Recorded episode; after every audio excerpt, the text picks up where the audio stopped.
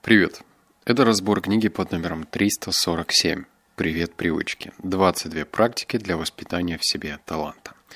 В этом подкасте тебя будет ждать 9 выводов. Мне особенно понравился 5, 7, 9. Вот на них я заострю твое внимание, потому что они очень-очень любопытные. Перед выводами побухтим, стоит ли тебе читать эту книгу.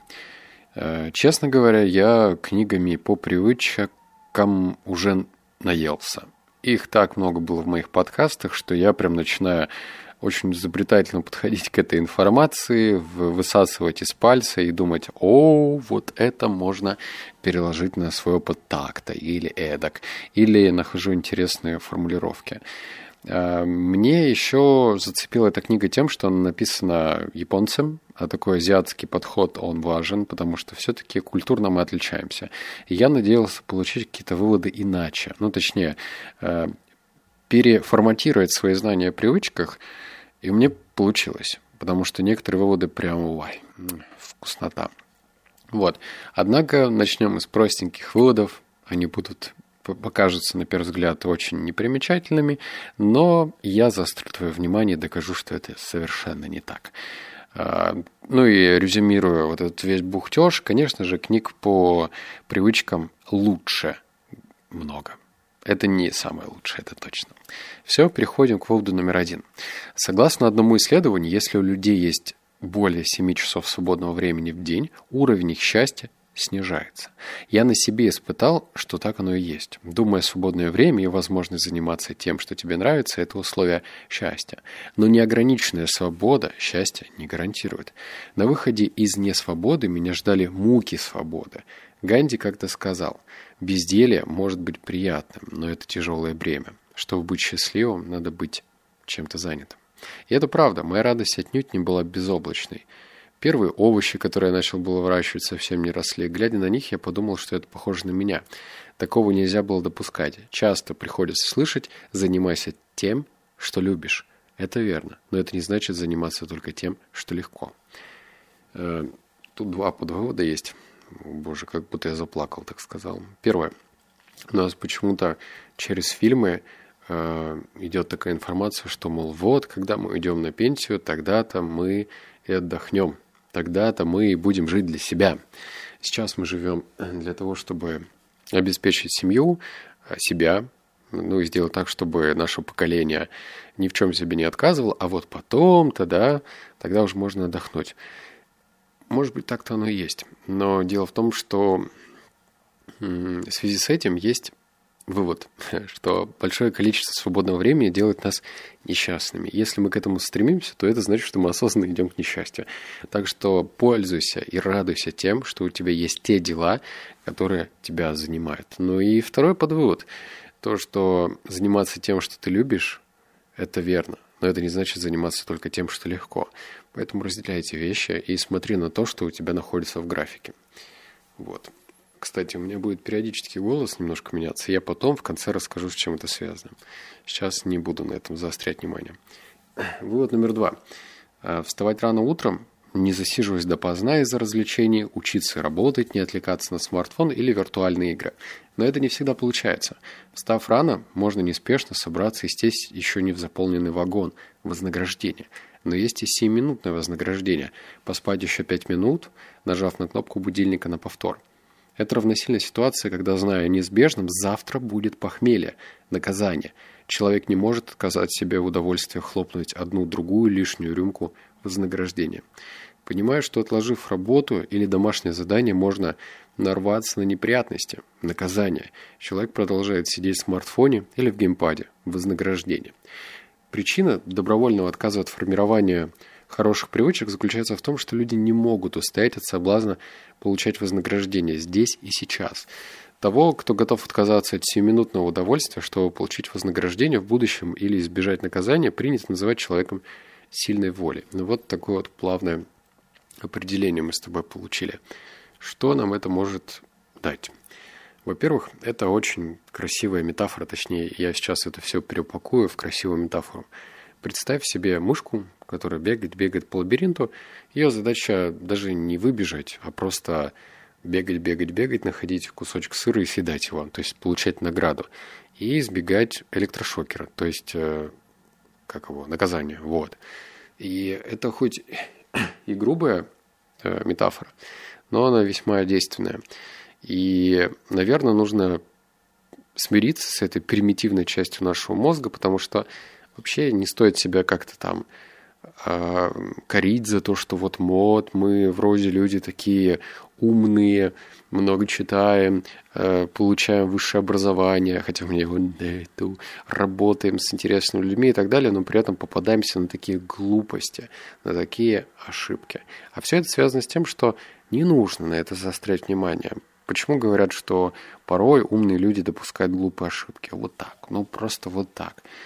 Мы нормально, что мы допускаем глупые ошибки. Это вот такова человеческая природа. У мозга одна задача – сделать так, чтобы мы выжили. Все остальное уже лирика.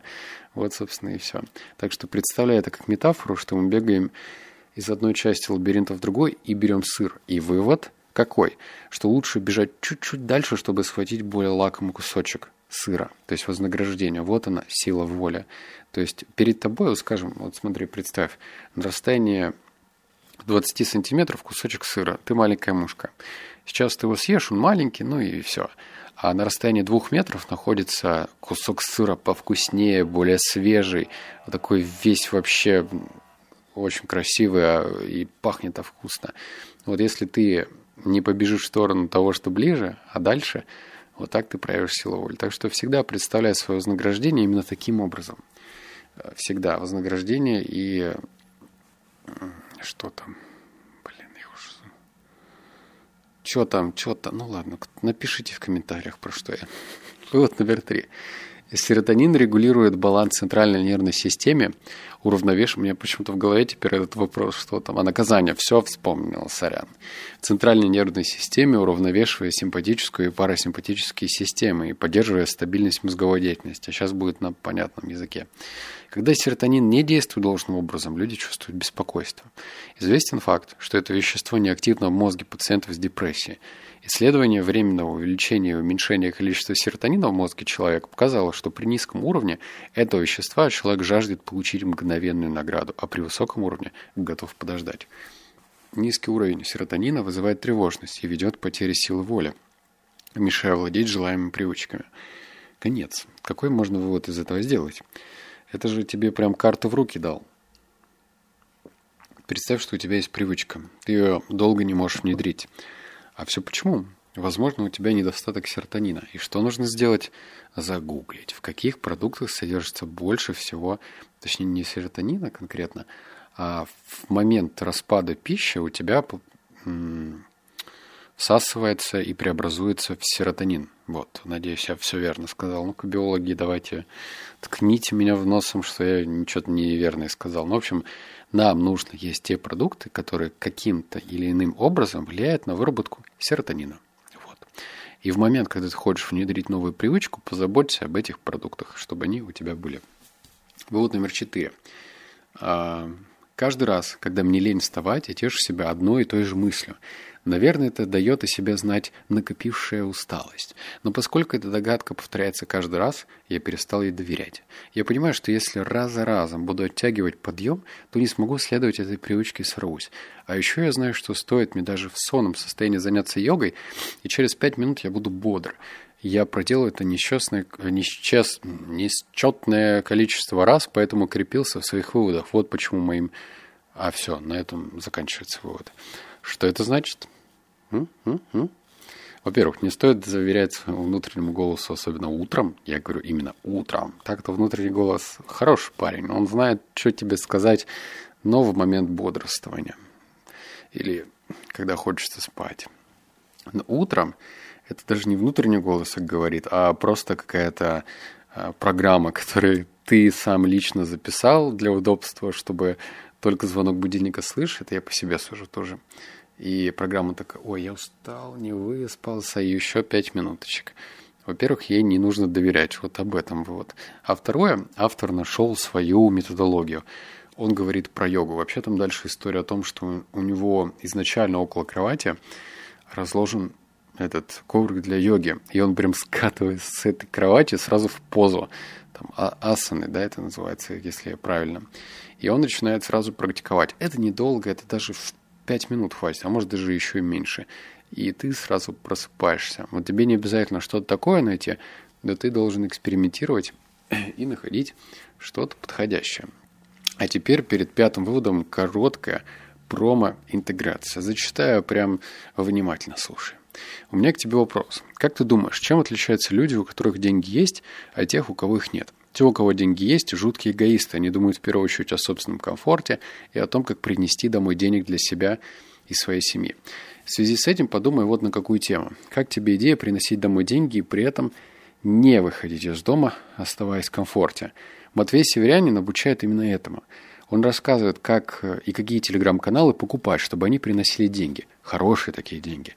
У него 13 каналов, которые вместе приносят ему по 3 миллиона рублей в месяц. Если тебе такие цифры нравятся, если тебе такой доход в принципе устроил бы, если тебе хотелось бы зарабатывать столько и при этом сидеть дома с чашкой кофе, подпишись на его канал и получи подробную инструкцию о том, как начать зарабатывать на телеграм-каналах, даже если твой бюджет скромный и ограниченный.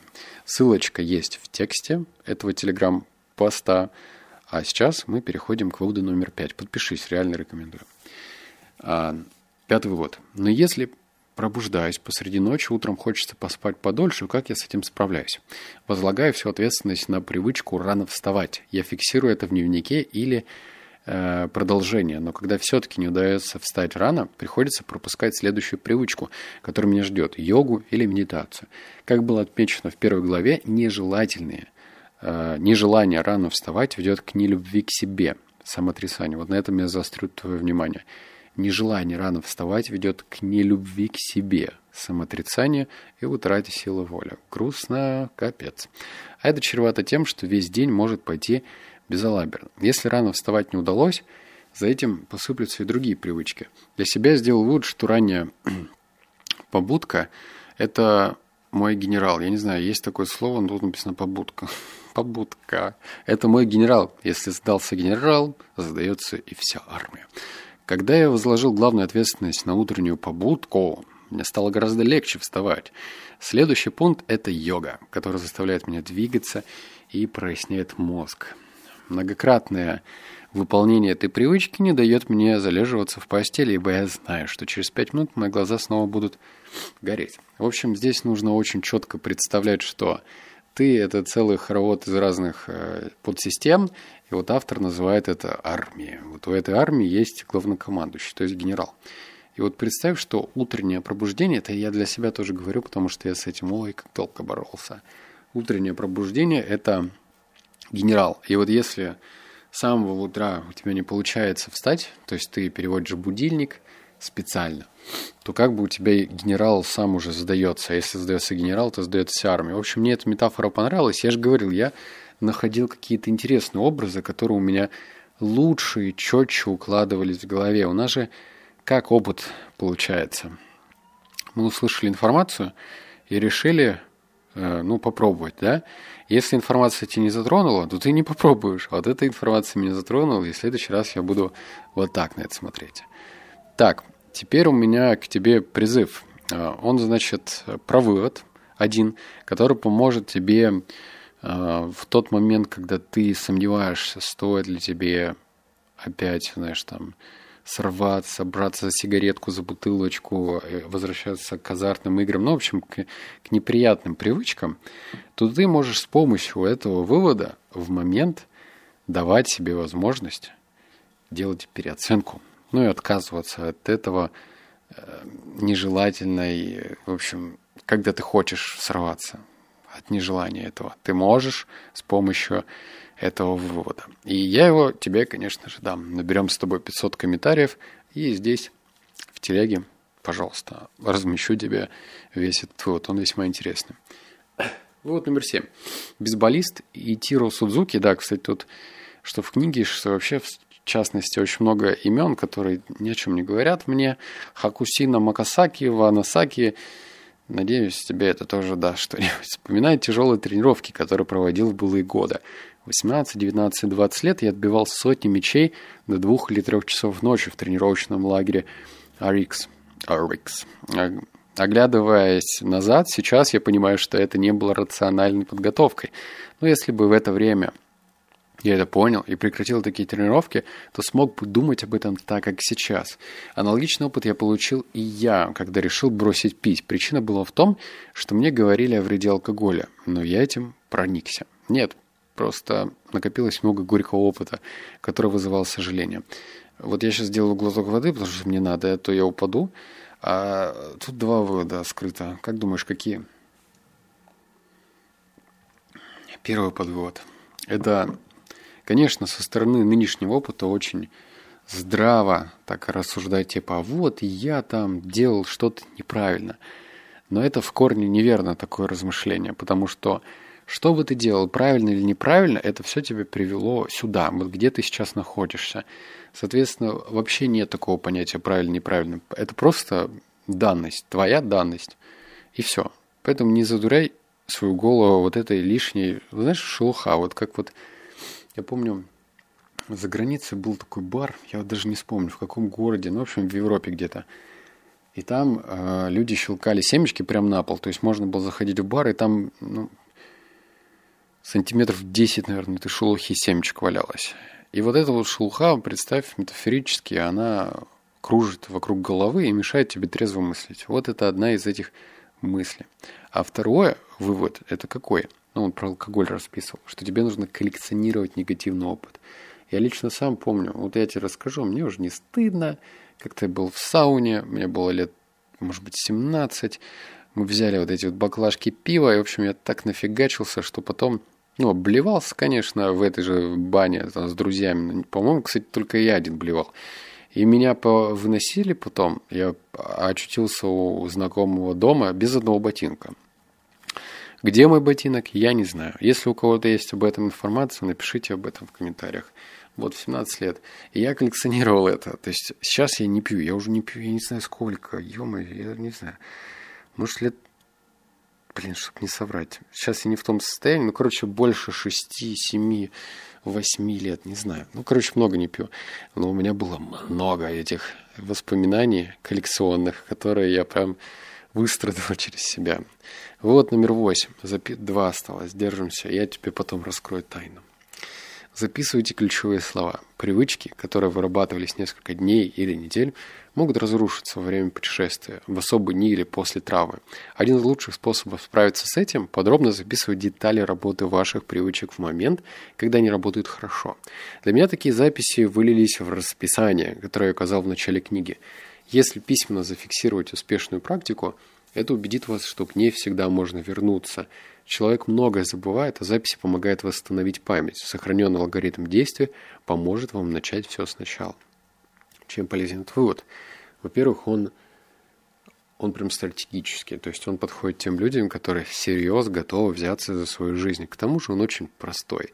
И его можно адаптировать под себя, и это будет легко. Ну, то есть я не записываю ручками, потому что в смысле ручка, блокнот, да, вот я не использую такой вариант, потому что я пишу медленно, некрасиво, и, в общем, в момент, когда у меня чернила образуется на бумаге, и мне уже противно отвечать там на коляк. Вот реально, как курица лапа, это прям про меня.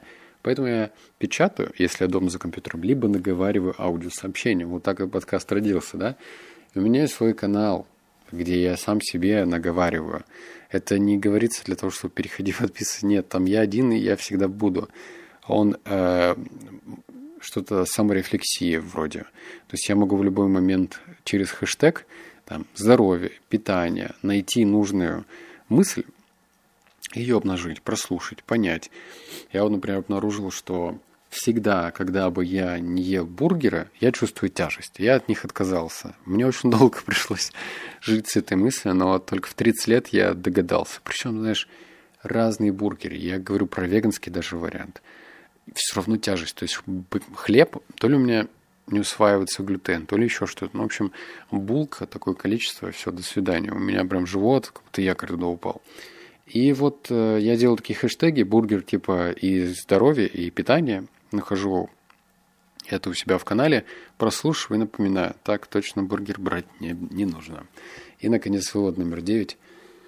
В популярной игре с участием мультяшного песика Снупи Есть такое правило. Играть можно только теми картами, которые вам выпали. Некоторые из выпавших вам карт могут нести в себе отпечаток способностей или генов. Психолог Кэрол Дуэк провел довольно интересный эксперимент. В тексте на силу воли лучшие результаты показали те, кто считал, что она безгранична, в отличие от тех, кто полагал, что ее можно истратить. Вот зафиксируй это в голове. Оставим в стороне вопрос, уменьшается она или нет. В любом случае гораздо эффективнее думать, что сила воли безгранична. Я думаю, вопрос о соотношении способностей и наследственных данных сродни этому. Во всяком случае, несомненно, что побеждает... Чё? Несомненно, что побеж... побеждают не те, кто считает генетику определяющим фактором, а те, кто верил в свои возможности измениться к лучшему. Что? Зафиксируем а именно зафиксируем то, что если ты считаешь, что у тебя сила воли ограничена, ты проигрываешь тому человеку, который считает, что она безгранична. То есть вера. Или то, что у тебя есть генетика, и вот у тебя на роду написано, что нужно стать алкоголиком. Стать алкоголиком, блин, как профессия звучит. Профессия алкоголик. Вот если у тебя такой подход к жизни, то ты опять же проиграл. Тебе нужно верить в то, что ты поменяешься, вообще всегда поменяешься. Все, на этом выводы закончились. Теперь будет моя а, как сказать, признание, в общем. Я кое-что для себя уяснил. Во-первых, почему у меня с носом? Это первый подкаст, который я записываю с жуткой болезнью, с температурой, с горлом, с носом. А, у меня 4 дня подряд держится температура, сейчас вот я записывал 38,6. Первый раз я с такой температурой записываю, мне уже страшно, даже 4 дня, и ничего не помогает. Почему я тебе это рассказываю? я заметил определенную закономерность. У меня очень большая аудитория слушает. И как только я, а у меня предыдущий выпуск был про биология веры, вот, там говорилось про лекарства. Как только вообще я что-нибудь зарекнусь про веганство, про то, что пить таблетки не нужно, что-нибудь еще, ну, в общем, такое резонирующее, да, я сразу заболеваю. Как только я начинаю выпячивать и говорить про здоровье, что типа, вот смотрите, а, ну, я, естественно, не так это преподношу. Но я раньше пропагандировал веганство. Сейчас этого не буду делать. В общем, тему здоровья я решил, зарекаюсь, что я буду обходить стороной. То ли меня сглаживает, то ли это психосоматика, что я сам себе надубываю. Но только мне стоит какие-то разборы сделать про э, здоровье, то все, я заболеваю. Хотя у меня идеальное питание. Ладно, что я говорю? Ну, в общем, все тебе понятно. В общем, я зарекся этого не делать. Обнял, поцеловал, заплакал. Если бы я в самом начале это говорил, то ты, наверное, обращал бы внимание на это. Да, и то, что я часто дышу, а вот в конце уже можно простительно. Все, обнял, поцеловал, заплакал. Услышимся в следующем подкасте. Если не услышимся, не услышимся. Все, пока.